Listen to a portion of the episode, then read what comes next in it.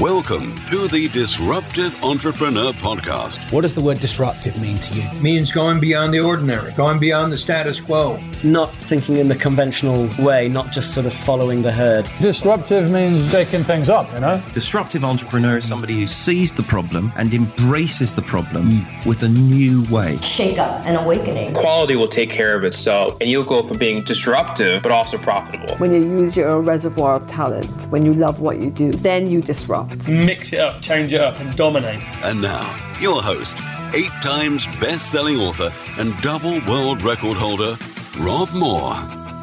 Hello and welcome back to the Disruptive Entrepreneur Podcast.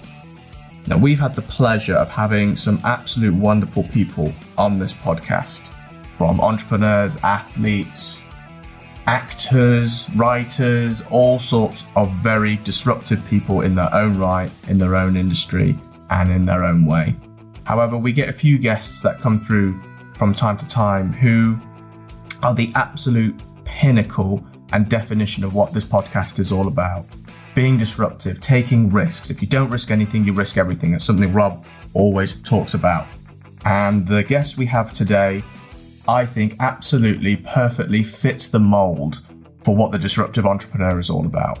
So, on the podcast today, we have Gymshark founder Ben Francis. So, for those of you who don't know who Ben is, he is an entrepreneur in every sense of the word. So he founded Gymshark, which has um, really exploded in the past few years and become one of the biggest sporting uh, gym brands out there. Ben started Gymshark from his bedroom. He was one man working by himself, and he grew his business from his bedroom from absolutely nothing to be worth over a billion dollars in about eight, nine years. Absolutely phenomenal stuff. It really is something you would hear from a film. And now, you know, Ben has taken his brand to billion dollar net worth level and he's going after Adidas, he's going after Nike, and he is absolutely innovating and disrupting his industry and his market. And for a guy who's only 28 years young, it is really inspirational stuff for us all. So enough for me, let's just get straight into the interview with Gymshark founder Ben Francis. But remember this if you don't risk anything, you risk everything. Ben! Hello, Rob. Lovely to meet you. How are you? Yeah, good, Ben. Thanks a lot for doing the Young Entrepreneurs Summit. Really appreciate it. So, I'm going to ask you the most ridiculously open ended question in the history of questions ever. Yeah. Take as long as you want to answer it because it's a brilliant journey you've gone on. So, how'd you, how'd you go from age 19 to then having a billion pound company at age 28? Yeah, so I was incredibly lucky. Um, if I go back to growing up as a kid, my grandparents in particular were very entrepreneurial. So I was quite lucky to be exposed at a young age to high levels of risk and running a business essentially. So I was quite lucky in that respect. And I was sort of, without even knowing it, being sort of acclimatized to what it feels like and the stresses, the strains, and so on. Um, and then I did a bunch of different things, right? And listen, I failed so many times. I had seven or eight different websites, all of them failed miserably. And I was very, very lucky because Gymshark was the one that did really well. And I think people assume that it was the first thing that I tried and it just blew up, and it was far from that.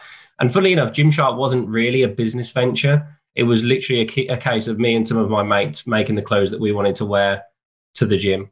Um, and we literally just bought a screen printer and a sewing machine and started doing it. Spent two years hand making the product. And fast forward to today, we've got about 550 staff around the world. Uh, finished last calendar year on just over half a billion US dollars in revenue. Um, yeah, it's been a crazy, crazy few years. Wow, what a journey. So, a couple of things I'd like to pick out that you said there, Ben. So, Mhm. the first thing is you've been very lucky, which I think is a very humble thing to say. So, um, do you also think you make your own luck? Yeah, there's there's definitely a bit of that, right? So when I say that I'm lucky, I mean, so when I was a, when I was very young, well, I say very young, I was probably 13 years old. I was working with my granddad, and I was um, essentially I was lining furnaces with brick and ceramic uh, ceramic fiber, and he would tell me stories about how he remortgaged the house to build his business. So at the time, that was just that was a really cool story that I was hearing. And looking back, I was being almost like mentally preparing myself and understanding that that level of risk is the level of risk that you need to take to have a successful business oftentimes. Um, you know again having a great upbringing. I grew up in the in the west midlands where i still live now and it is a an amazing place with amazing people. I absolutely love it here. Um, so i think having a good upbringing helped. And then when i look at gymshark as a business it, it's sort of at the intersection of a lot of change in the world. So social media is blowing up outside of nowhere, and it has completely changed the landscape of how we communicate. Health and fitness is a top top priority of so many people around the world. And all of a sudden, because of great companies like Shopify, people are purchasing online from brands that they've never heard of. And 10 years ago, people wouldn't just rock up online and buy from a brand they'd never heard of. So I think look comes in so many different shapes and sizes. And I think it's situational, those three sort of stars aligning. It's also the background of myself, my skill set being valuable at a time now. Again, 50 years ago, it probably wouldn't have been as valuable. Uh, and maybe in 50 years' time, my skill set might not be as valuable. So I think luck comes in all shapes and sizes. And then to answer the second part of your question, yes, I do think you make your own luck to a degree as well as that. And there's countless examples of sort of intuitive thinking or, you know, taking that risk. And even when I look at Gymshark. I do think what we've done is very unique, but there were a lot of other brands when we started doing quite a similar thing, which aren't here today. And I think a lot of that down is to us making a lot of that is down to us making our own look and taking risks. Thanks, Ben. So you talked about some skills that you have or you've developed. So what are they? You know, what skills do you need to be successful in business um, or as a young entrepreneur? So I'm a firm believer that it varies dramatically depending on the business and the life stage of the business. So when Gymshark first started, it was worth my while to be arrogant, self like very like dominant in where I think it was going. And essentially my role in the business was to drag the business from where it was to where I thought it should be by hook or by crook, right? So if in the first two years you said to me, Ben, I don't think that's going to work. My my response would have been something along the lines of, I don't care, I'm going to give it a go anyway. Now, that works up to a period. And then all of a sudden, as you start to build great teams, you realize that that just isn't going to continue. And it can't continue because you need to be the amalgamation of all the ideas of the people around you. And you need to then take those ideas and morph it into a vision and then learn to communicate it in a, you know, in an eloquent and inspiring way. So all of a sudden, I had this reality check when I had some great people around me, and I realized I can't act in that way. So I then had to adapt. So I think those skills definitely adapt as you change. Sorry, adapt as the business grows and depending on what sort of line of work you're in. Now, there's a few things that I think are really important. I think you have to be able to learn new skills quickly and be very, very open minded with them. Um, again, like learning how to speak, articulate my vision, you know, even just being open minded to certain things that I would consider boring parts of the business, I think has been really important as well. Thanks, Ben. Failure. What's your attitude with failure? Because I think sometimes, not actually, not just young entrepreneurs, everyone, we're so worried about failing. We're worried about what people think about us. Um, you sound like you were raised in an environment where maybe that wasn't such a bad thing. But can you talk us on your attitude of failure and what good attitude is in that to be successful? I believe you can't. I think you have to be wary of failure, but you you can't let your failures define you. So all the best people I've met are not in any way defined by their failures, and they can almost laugh at them a little bit. Whereas I've met some people that would never allow you to think that they've failed, and generally they they tend to be the ones that don't sort of perform as well, in my experience, in a business or entrepreneurial setting. So you're right I'll give you an example as well. I, I worked my absolute socks off to get into university. And at the age of 17, 18, when I got into university, which I don't think people thought I'd be able to get into university before that. But when I did get into university, at the time, it was the biggest achievement of my life. My parents, in particular, were just massively, massively proud of me. I was the first Francis to have ever gone to university. Um, unfortunately, I didn't quite finish. And I remember when I called my mom and dad up and said, listen, I'm going to drop out of university. I don't want to do it anymore.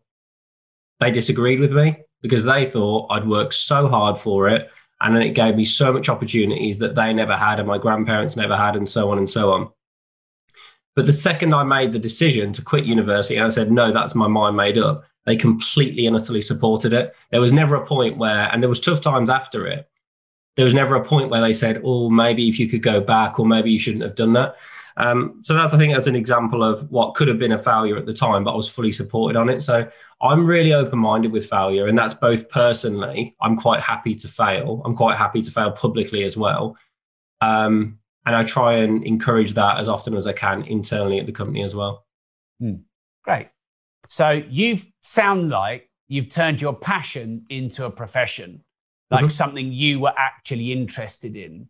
Yeah. 30 or 40 years ago, our fathers or grandfathers would go to work, do manufacturing, mm-hmm. come home for 40 years, and then maybe retire. But the world's different.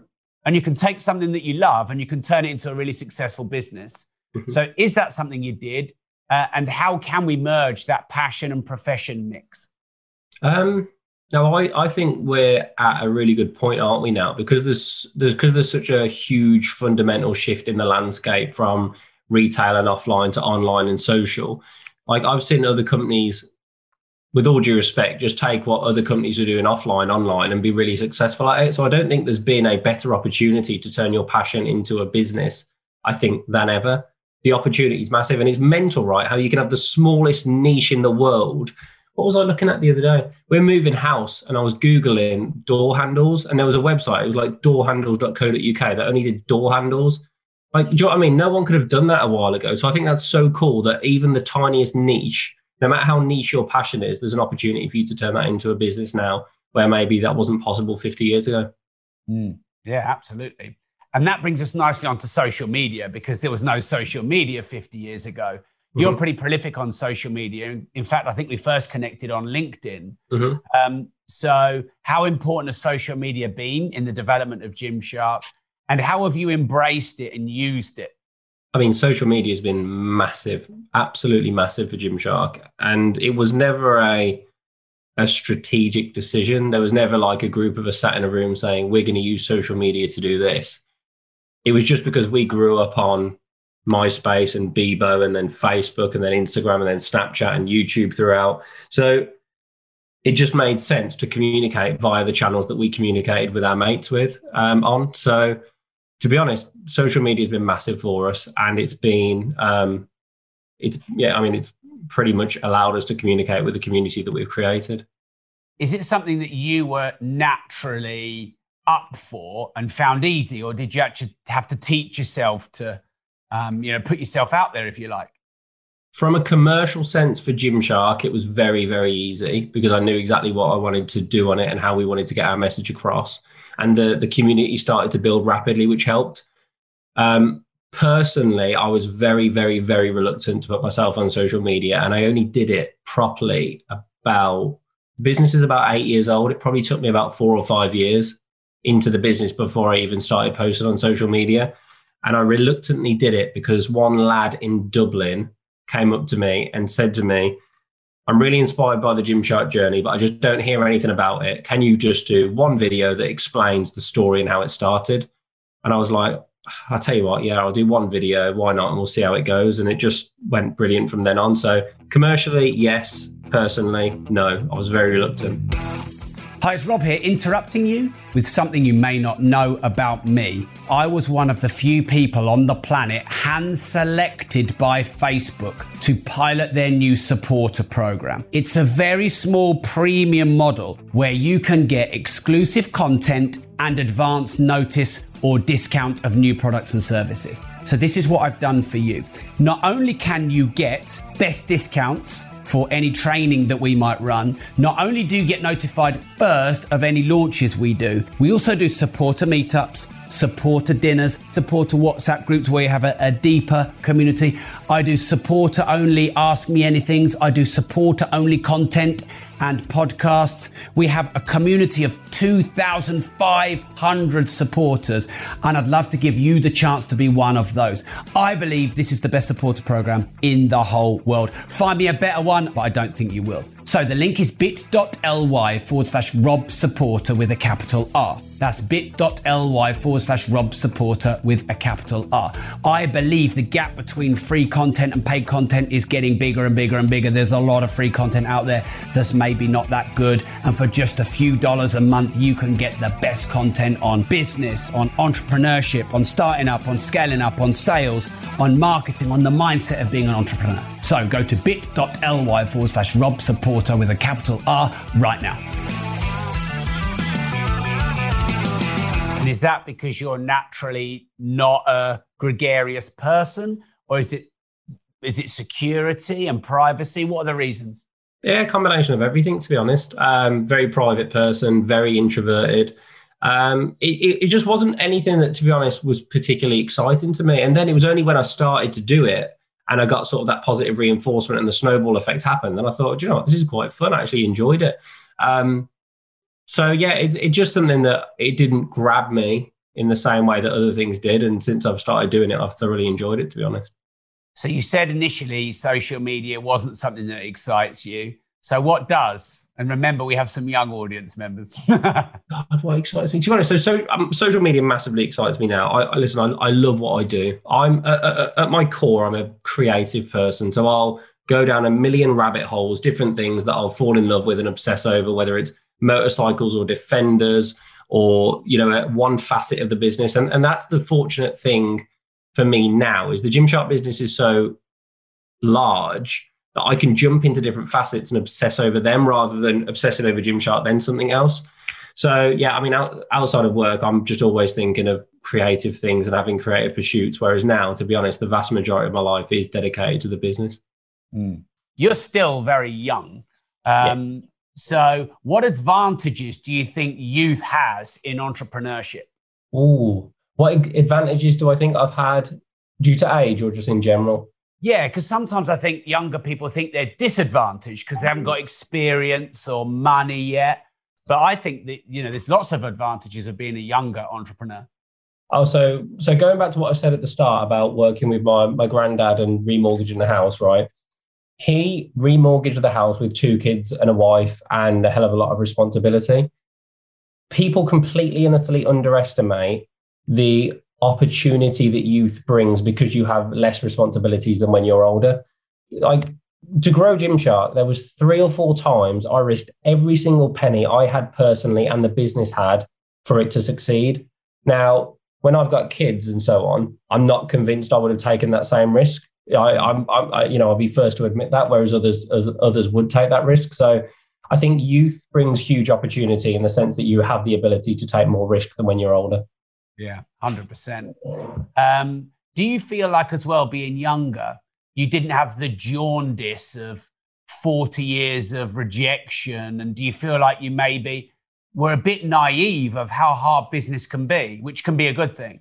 Yeah, yeah, there's definitely that naivety, but then you can approach, so you approach problems that have been solved a million times over with a completely fresh set of eyes, which I think is great. You know, it's brilliant because otherwise you would just do it the way it's always been done.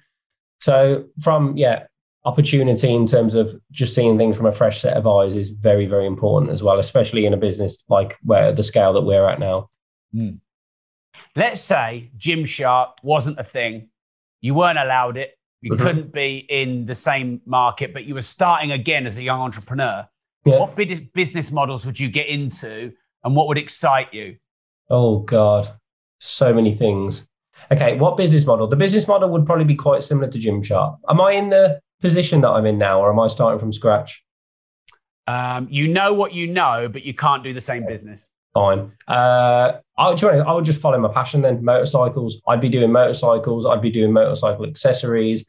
Not because I think it's a big upmarket opportunity, because I absolutely love it. Or spare parts for like Land Rover Defenders and things like that. I would just be messing around with stuff like that. To be honest, I find it fascinating.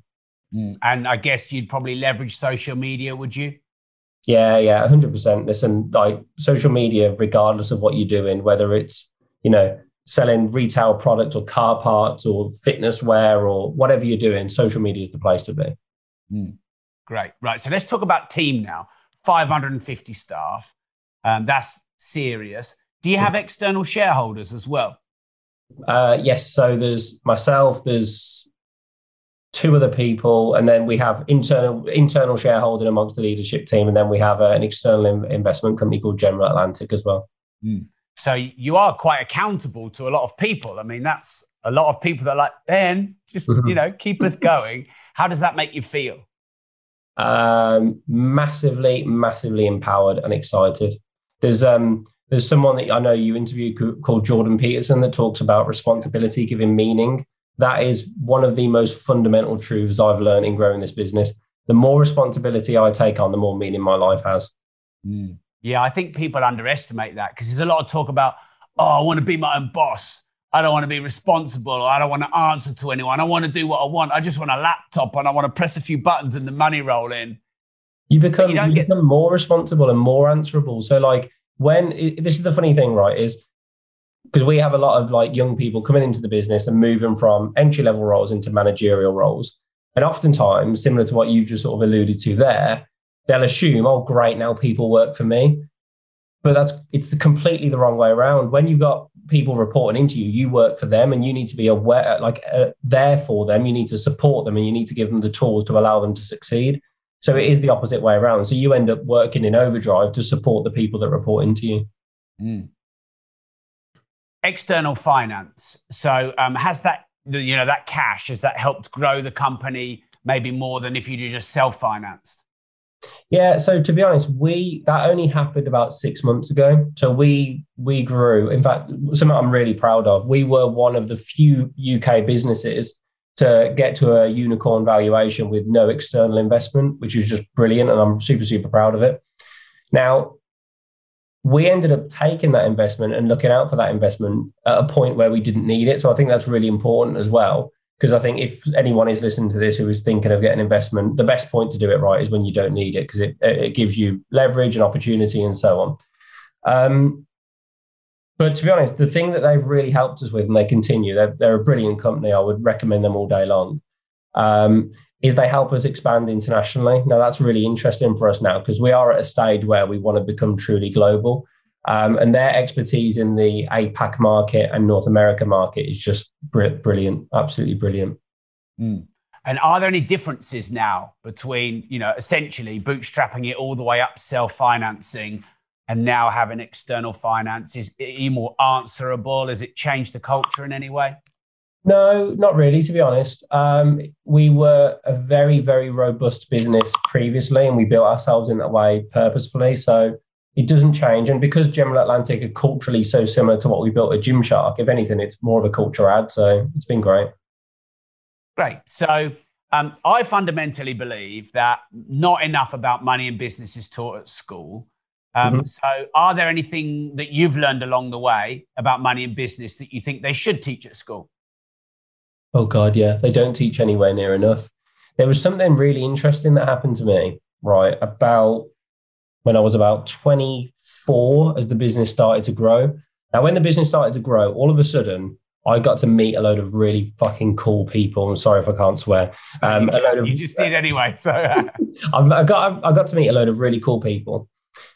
Growing up, my parents and my grandparents and everyone else's I was around, their dream, their utter dream was to pay off the mortgage, right? And that's an that's an amazing dream to have, and I think that's that's cool. So I had the opportunity to pay off a mortgage, which was again dream come true for me. It was incredible. And my, my dad, my grandparents, everyone was like, Ben, this is amazing for you. This is so good. Just pay it off. And then I started speaking to some of these people that I'd met, these brilliant financiers, these people that had been educated, you know, in terms of finance and managing money and wealth and so on. And then they started talking about, wait a minute, Ben, you're borrowing this money on a mortgage at an, extremely cheap rate. There's other things that you can do and you can start moving things around and there's so much more opportunity for you. Um, and I remember someone saying to me, the mortgage is the cheapest money you'll ever borrow. And, you know, it made me think a lot about that. So it was very interesting for me to meet people that had been properly financially educated. And obviously, there's risks, listen, that come with things like this. Um, but that shift made a big, big difference to me. And it really helped me learn and understand about finance in a way that I hadn't been taught. And I don't know if that was because of my educational background or West Midlands or class or whatever the hell it was, but it just didn't end up coming to me. So I completely agree with you. I think it would be great if we taught more business and finance at school than we do. Mm, 100%. Um, so you've got and had business partners. Yes. Um, I've had a, I've had a business partner for 15 years. And honestly, without him, I definitely would have been nowhere near what I'm able to do today. Has mm-hmm. it made a big difference and an impact? And has it been positive experience for you having business partners? Yeah, definitely, definitely. Uh, the the advice I would give is try and partner up with someone. Well, one culturally, you have to be, you know, the same. You have to have the same ambition and motivation and and drive and vision. But you want to almost be like opposites in the other things that you do. So if you're highly creative, sit with someone that's highly organized. Do you know what I mean? I think that's that's your your basic sort of step one step one check. Um, and you want to be able to bounce off each other and learn from each other as well. So yeah, business partners I think are hugely hugely valuable. Mm. Did you have Did you have an exit? Have you ever parted or exited or bought out any business partners? Yes, yeah, yeah. So we, um, the person that I co-founded the business with, actually left in the last deal, um, right. and that was, yeah, yeah, that was great for them. Mm. What great for them, as in they wanted out, or great for them as yeah, in the payday? Uh, all of it fi- financially emotionally i think they were really happy with where they'd got to that like lewis wasn't involved in the business from a day-to-day basis at the time so he wasn't as emotionally invested as me um, so yeah it was a great opportunity for him all around mm. Great so haters always got to talk about haters you mm. come across like a really level-headed balanced individual have any of the haters ever got to you have it, has it ever hurt or upset you, or do you have a, a plan or a strategy? Um, so this is one of the benefits of spending the four, first four or so years pretty much off social media. So I didn't ever get to see any of it, which was really useful. Um, listen, I'm sure there are people that probably are a little bit more pessimistic about maybe myself or my vision, and that's cool. That's fine. Everyone's entitled to their own opinion, but I just really don't read into any of it, to be honest like maybe in the last couple of years I've seen one or two comments and that's it. So I'm really trying to avoid it at all cost if I can. That you wouldn't entertain it. No, you know, mine anyway. So no. I met I met someone a while ago, a guy, he's a huge guy on social media called Jon Olsson, um, a Swedish guy. And I remember he told me that one day he just said, right? Anything negative, I'm just not going to have anything to do with it. Negative email, negative comment, negative. I'm just not even going to. I'm just going to completely wash my hands of it, and it's like it doesn't exist. Um, and I just, you know, he said it completely changed his life and made a huge difference. So I just applied that same rule a few years ago, and it's been brilliant for me. Yeah, I'm friends with Jake Wood, who's Max Branning or was Max Branning on EastEnders. He mm. said the same thing. He said um, it used to take up so much time. One day he decided zero tolerance. Mm-hmm. And he said, when you have zero tolerance, they don't come back. As soon as you reply to them, they come back and they come back and they. So yeah, zero tolerance. I sometimes just can't help having a bit of fun with them. That's just my nature. yeah, I think you have the best plan. Right, we've got four questions left, Ben. I want to thank you very much in advance. Um, I hope you've enjoyed it. It's been, definitely been fun for me, and I've, we've had loads of great comments. Um, so, best advice you've ever received or you can remember receiving? Um, well, it's really simple, right? And top line, but just trust your gut. Like, I think the only very few regrets that I do have have been when I haven't trusted my gut and gone through with something. That would probably be the the, the best, best, best piece of advice that I've ever got, and I've stuck to it for the most part. It's it's held true. Great. And then the worst advice you ever remember receiving? Oh God. Um, what's the worst advice I've ever had? I don't know, to be honest. It'll probably be something around, it would probably been something around someone trying to blow smoke at my ass, sort of thing, like, oh, you're unique or special and so on, which I just don't think is true. Um, I think everyone has to adapt and change and learn and grow. I don't think anyone's like just the finished article and need to stay as they are. So I don't know exactly, but it'll be something around that. Mm. And this is a separate one because I've still got two more. But how do you stay level headed? How do you stay grounded? You're very successful and there's no getting away from that. Uh, an amazing family, an amazing girlfriend, and a brilliant set of friends. So, like, I, I consider my work life to be insanely, incredibly chaotic. So, outside of COVID, it's, I mean, the year before it was 50 plus long haul flights a year. So, you're talking a flight a week, you know, so many people growing rapidly, offices around the world. It's just chaos, chaos, chaos, and it's it's controlled chaos. So my personal life is just completely and utterly stable. brilliant girlfriend who just supports me completely, and obviously I support her. So having that sort of yin and yang is massively important for me. Mm, great. Is there something that for quite a long time you believed to be true, but maybe in recent times you've changed your mind on? Mm, change my mind on.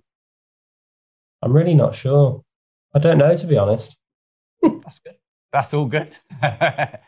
Final question then. Is there something that you believe to be true, but mm-hmm. many others around you or society doesn't believe? So there's something that you just think differently to others about.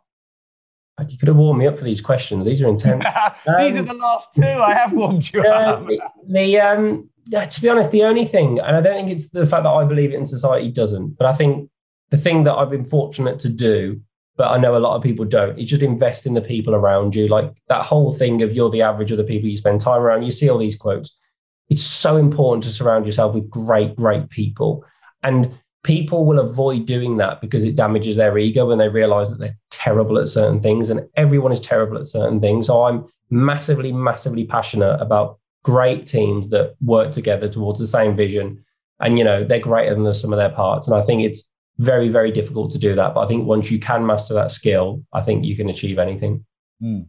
And when you say it's difficult to do that, are you saying surrounding yourself with people who will challenge you and not just pander to your ego. Is that what you mean? Oh, it, listen, it's heartbreaking at the start when people challenge you and you know they're right, that you know they're right and you know you're wrong, and you've built up this image of yourself of being this great person and you're just not because you're bad at what you're talking about. So it is heartbreaking, but like I said, it's so powerful if you can achieve it. Um, and so, def- you defining great people is what? What would define a great person around you? So it really depends because with teams you need you know different types of people but it's essentially you know highly motivated intelligent people that are you know good human beings that you know want to create change in the world mm. Great so ben where should people follow you is there a promotion you're doing right now or is it just a general website yeah listen just check out Gymshark. Think about us next time you're looking for some fitness wear or want, want some inspiration online. Uh, my name's Ben Francis. I'm on Instagram and YouTube and now TikTok all of a sudden. So listen, if you want to follow me, that's brilliant. But thank you. Thanks for taking the time as well, Rob. Oh, look, my pleasure. Have you got on Clubhouse yet? I have, yes. I've used it a few times. I need to use it more, to be honest. I keep jumping into random people's rooms and they invite me on stage, and I don't, don't know what I'm doing, but I'm, uh, yeah, I'm just getting to grips with it now. Yeah, great. Well, look, Ben, I just want to say thanks a lot for giving your time. Really grateful. We're, um, you know, we help young and underprivileged people start meaningful businesses to change the world. So you've been a great part of that. I've had a lot of fun. Thanks a lot, Ben. Thank you. Have a good evening. Speak soon. Cheers, Ben.